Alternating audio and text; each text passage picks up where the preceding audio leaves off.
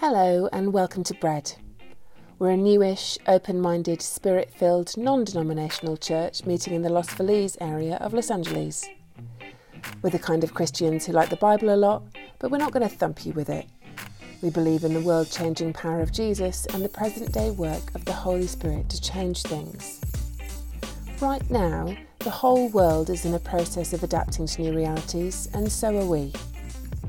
Building community and sharing all this love and power suddenly seems like it might become a bit more challenging. But really, how lucky are we that we're facing all this in the 21st century? Throughout the duration of this New World coronavirus order, we'll be doing all of church online. But we're not afraid. We worship a God who is bigger than all of this, who's seen it all before, and will work all things together for the good of those who love him. We love you, and we're here. Stay in touch and enjoy this podcast. We're back. Who would have thought this would all actually work? Um, it is a miracle. This is a talk that I prepared a few weeks ago uh, when life looked a little different. And it was supposed to be for the Sunday after the Alpha Day away, and it had kind of a practical workshop application ending. So I'd planned on just shelving it until we can next meet in person again. But it occurred to me at some time around 4 a.m. on Thursday, I think. I mean, times and days seem to matter less at the minute, don't they? Um, but that every single thing about this passage that I'd been planning on speaking on suddenly seemed remarkably pertinent to where we as Christians, as human beings, find ourselves right now. It's from Romans, uh, which is a letter to an established group of Jewish and Gentile um, Christian converts um, in Rome. And it's full to the brim, that book, of relevant nuggets for us to hold on to in this time, just as a side point. We are more than conquerors. Nothing can separate us from his love. Rejoice with those who rejoice and mourn with those who mourn. So this thing that is happening right now is hard, isn't it? I've been in conversations with friends and family on five different continents this week, some of them for the first time in months, and I'm, I'm sure you're in the same situation. But it's a sentiment that I've heard over and over and over again from all around the world that we may be in isolation, but we're all in this together. Have we ever, in fact, in the history of mankind, not to be too grandiose about it, have we ever been so together, so levelled, so equalised by the impact of this thing, and so able to share it because of the wonders of technology? Have we ever seen how the same we are in our fear and uncertainty?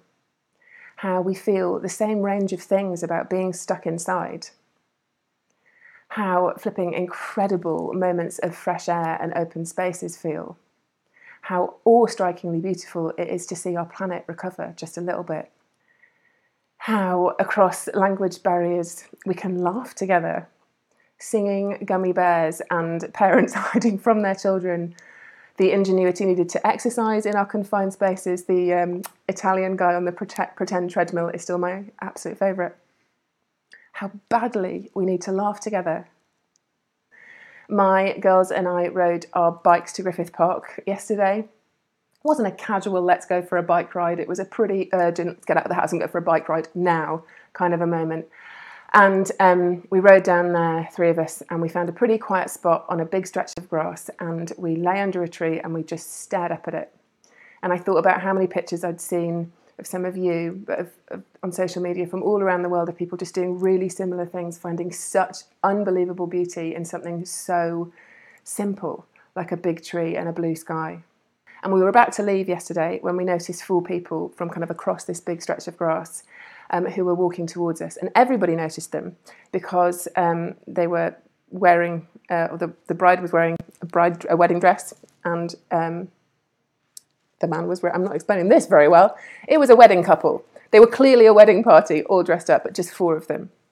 And they walked across this stretch of grass, and everyone dotted around in their isolated spots um, stood up and clapped and cheered, and nobody said a word about what we imagined they'd had to do in cancelling their, you know, caterers, venue, guests, the massive party they presumably spent weeks organising. I'm guessing all of this. They could have just been dressing up in fancy dress for fun. But it was such an amazing moment. I had a massive cry. No one else, no one said an actual word, but it was so beautiful and so painful to be in this together. Rejoice with those who rejoice and mourning with those who mourn. It's never quite felt so doable before, has it? There are a few things about this current predicament that are a bit horribly familiar to Ed and I. At the end of 2015, when our visa to move here hadn't arrived, we had grossly misunderstood the meaning of the word deadline um, and what that does and doesn't mean to the US immigration system. And as that deadline fast approached, and since, since Ed hadn't worked in London for about six months by then, and my work was mobile, we decided to get ahead of the move that we knew was coming. We packed up our house and rented it out, and we put our stuff in storage. We went to Morocco for a month for an adventure with the kids. And then we returned thinking that we were days, moments away from this deadline. But then nothing happened. We didn't hear a thing, not a word. So we moved in with Ed's very kind mum in her house in the countryside. And it was the dead of winter, and we didn't know many people in the area, and we didn't have many reasons to leave the house, just the supermarket and a walk every now and then. And we were attempting to homeschool, only very briefly. It didn't work out very well that time. We had no idea when it would be over. It was, in fact, a further eight months until the visa came through, but that doesn't need to matter in this instance. So we have had a bit of PTSD this week. But the significant, dif- significant difference was that we were alone. No one else was going through anything like what we were going through. In our minds, everyone thought we were nutters, stupid, and irresponsible. I'm telling you that because that isolation was something else completely. Despite the striking similarities, this thing has something quite beautiful threaded through it. Not for a moment that I'm glad any of you are experiencing this as well. We are not alone. We are going through this with quite literally everyone else. And it's hard to not feel quite a lot of hope about what this experience could do for us collectively. So we're going to go to the passage now, which I think Brian is going to read to us. Over to Brian. Good morning, Bread. From my house to yours, today I'll be reading from Romans chapter 12, verses 1 and 2. Therefore, I urge you, brothers and sisters, in view of God's mercy, to offer your bodies as a living sacrifice, holy and pleasing to God. This is your true and proper worship. Do not conform to the pattern of this world, but be transformed by the renewing of your mind. Then you will be able to test and approve what God's will is, his good, pleasing, and perfect will. Therefore, I urge you, brothers and sisters, in view of God's mercies, Every detail of Paul's theology of the gospel is always to be read in view of mercy, mercy before everything else. In view of God's mercy, offer your bodies, which could be more accurately translated as whole selves, as a living sacrifice, holy and pleasing to God. This is your true and proper worship. The phrase living sacrifice um, has some layers of meaning, maybe not quite as obvious um, to us as they would have been to the original Jewish, Greek, and Roman audience all familiar with the concept of animal sacrifice. This is all Levitical language here. Animals had to be brought to the temple alive, unblemished, holy, and pleasing to God. The word for sacrifice in the Greek, crucially, is actually killing. So it's a living killing. It's deliberately paradoxical. As Paul has um, explained in full in the chapters coming before this, we're all now saved, Jew and Gentile alike, by grace because of the sacrifice Jesus made for us. The blood has already been shed, the killing has already been done. It's the living part that's ours to do, the ongoing day by day choice that we all make to offer ourselves, our lives, our control, our power. This is true and proper worship. True and proper means thought through, intelligent. So all, all of our mind worship rather than just sort of the ceremonial kind. We really worship when we give up control. So, speaking of unprecedented things, Ours is probably the cultural moment in time most entirely opposed to this truth. Everything about our cultural mindsets, until perhaps this week, says we get to choose. We are in control of our destiny. We are free to decide what happens to us. So, no wonder we're all feeling so lost. Our very cultural identity says this cannot be happening. A virus cannot be in control in our church community alone, it has taken jobs, gigs, bookings, vacations, an array of things already paid for. We've lost birthday parties, my nine year old can tell you about that pain. We've lost contracts, our homes in a couple of cases. It has taken things away from us that we had felt like were answers to prayers. And financial security feels less and less ours to almost all of us. Underneath it all, we're losing the belief that we're, that we're in control at all, that we're free. So, this is where the rubber is hitting the road. This is where the I surrender, the God's in control, it's all his money. It's all making a bit of a stink, isn't it, as rubber does when it hits roads. What do we really think about all this now? I wonder if I can force you to think for a moment about what you are being forced to trust God for right now. What did you believe you were in control of until just a few days ago? Ed mentioned last week the precarious situation we've been in with moving money across from the UK at best time in world history to be doing that, to buy a place here. And please know that I am in full knowledge that we are unbelievably lucky to be buying a house here at all. But what I have been very confronted by is that despite all the talk and the belief that I thought that everything about our having a house in London that we um, sold in order to buy one here, everything about that, I've always said, told everyone else, is just a big gift from God when presented with the reality that we might lose really quite a lot of money over this, I'm suddenly faced with the realization that for quite a long time, I've seen that money, the house money, as a gift that is ours. God gave it to us, so it belongs to us and it can't be taken away. It is so exposing of how I really feel about it. And actually, when confronted with these very real fears, my options become quite simple. I can choose to trust Him or not. I can choose, have my life take control. You're the only one who knows the future. You're the only one I can trust with mine. Or I can choose something else. Something else that likes to nudge me awake at 4 a.m. and chat over some other options like fear, regret, it's a big one, resentment. I've come back to that um, have my life take control at several points in my life. And I realize now that in every single instance, it has not been when I'm on top, when life is going well. Each time I have prayed that prayer, it's when I've been in a crisis. There are famously, of course, no atheists in the trenches because the trenches, this trench that we are in now, are where we f- are finally confronted with the truth that's always there. We are not in control. So, trusting Him is, can I recommend, a choice very, very worth making. So, how? Like it says here, we start with the knowledge that He's merciful, He's good, He loves you, His mercy is His default. But there are two very, very, very important things about how this works um, in this passage. D.L. Moody famously said that the problem with a living sacrifice is that it keeps crawling off the altar. This is not a one time decision. This is a constant transforming choice to make, continually. That is the Christian life. Constantly giving Him control, repeatedly saying, I trust.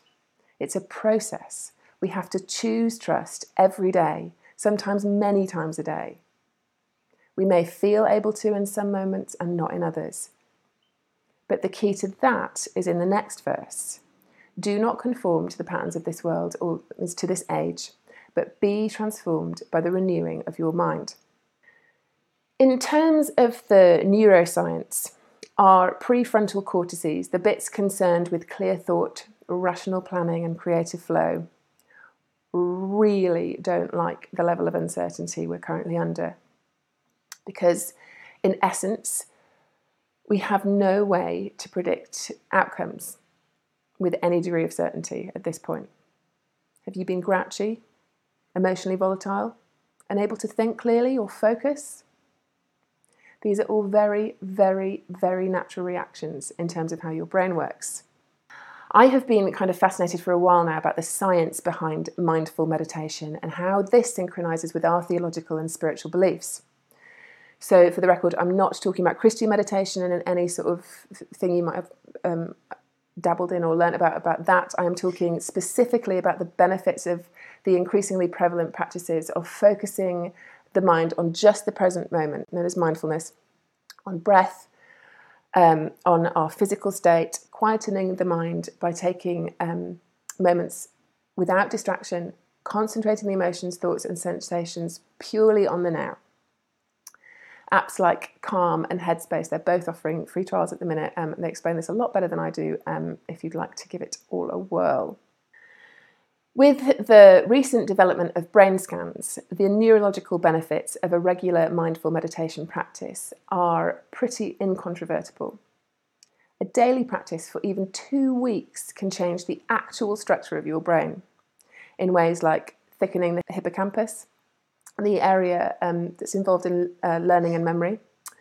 It's been proven to increase focus, to uh, be highly effective in reducing trauma to reduce amygdala activity, which is where all this stress and fear and irrational things happen, even when you're not meditating, and make you more selfless. Very tellingly, um, brain scans done on the um, uh, on Buddhist monks show that they have um, drastically shrunken parietal lobes, uh, which is the bit responsible for the sense of self. Buddhist monks, of course, uh, meditate mindfully a lot. Just like the way we know meditation works in our brains, the verb renewing in the Greek is present continual, making new day by day. So, our goal is to quieten our minds from all that we fear, worry, and feel distracted about, and then fill them with Him. It's what the Holy Spirit is always at work in us to do. Quieten your mind so that He can transform you. The verb here is actually passive. And this is the second point. This is His work. Be transformed is the same word in Matthew and Mark describing Jesus' transfiguration. It implies both a sense of completeness of change and the miraculousness of the change. We need to cooperate by choosing how we focus our minds, by choosing trust, choosing to look up, to write down, remind ourselves of His promises, choosing to pray when we feel unstable, choosing, choosing to remind ourselves that He is merciful. But the transformation is affected by Him. That's the work of the Holy Spirit. It's why we worship, even when we don't feel like it. Don't like the uncertainty of all of this? Of course you don't. It's why we all need to declare to our mind, bodies, and spirits what is certain that God is over everything, that there is nothing He cannot do, that He heals, and that He is always working to redeem. It might not be your historically favourite genre of music, but these are brave new days for brave new ventures. Check out the worship playlist Alice put together. Listen, sing along, declare, God is good and his love endures through all this forever. There's one called God I Look to You. It's a Bethel one. Um, it's been my go to all week. The second line is I won't be overwhelmed, which is about as far as I get before um, I'm dealing with my feelings. It's also why we're encouraged to thank him it's another area of incontrovertible brain science. Regularly expressing gratitude literally changes the molecular structure of your brain. It boosts serotonin and it activates the production of dopamine. Give thanks and know that He is good. It is ancient instruction, backed up by science.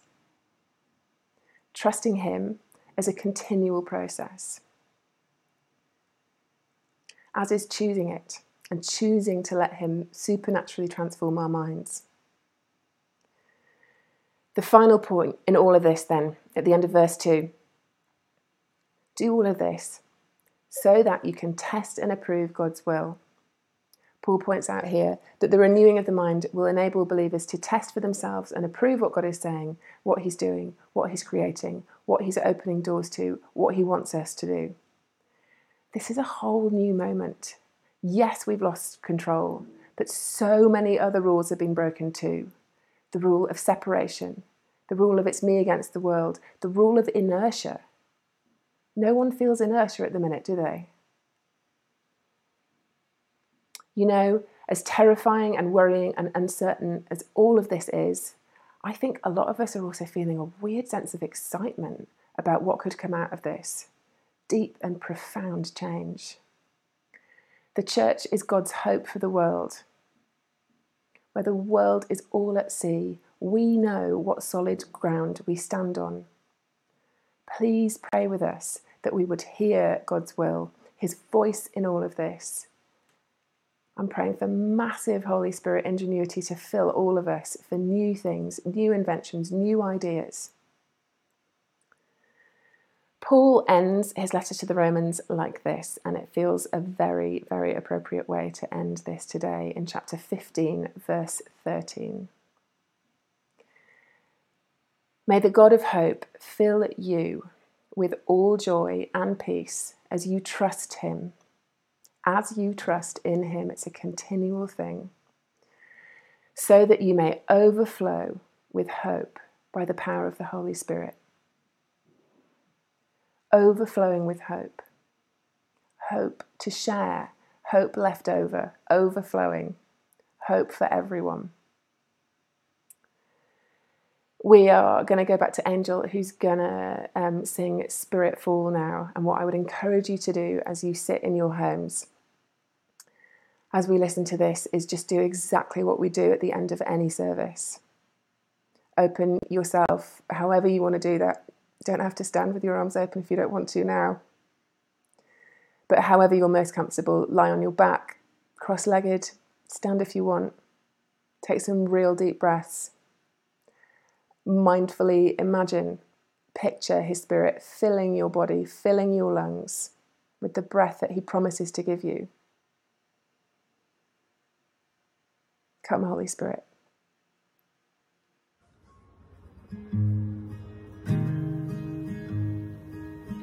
You breathe life,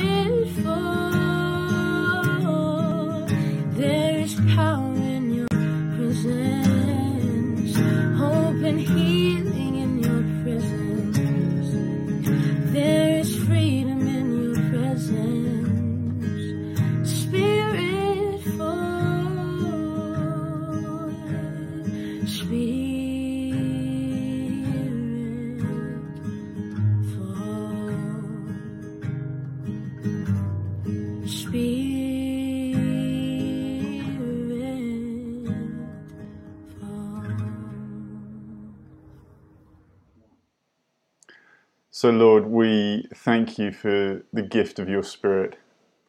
We thank you that your Spirit is poured out for everyone, young and old, men and women, whether we have known you for a long time or very recently. We thank you for your Spirit who fills us, our whole minds, our whole bodies, our souls, with the knowledge of who you are, with your peace and your love, with your hope and your trust. And we thank you that the Spirit is poured out without measure, always available to us, pressed down and overflowing. And we welcome your Spirit into our hearts this morning and for the whole of this time. In Jesus' name, amen. Amen. Amen. So thank you very much for listening. We'll be here again next week. Um, we'll probably have sorted a few things out, like very wide shots and things like that. But hey, whatever. Um, God bless you. We're always here for you. Sign up for a small group. The aim is to make these fixed for as long as this lasts. You help everyone find their sort of fixed group of people. We all know how Zoom works now, but we're here. Don't be strangers. Lots of love. Goodbye. Love you. Bye.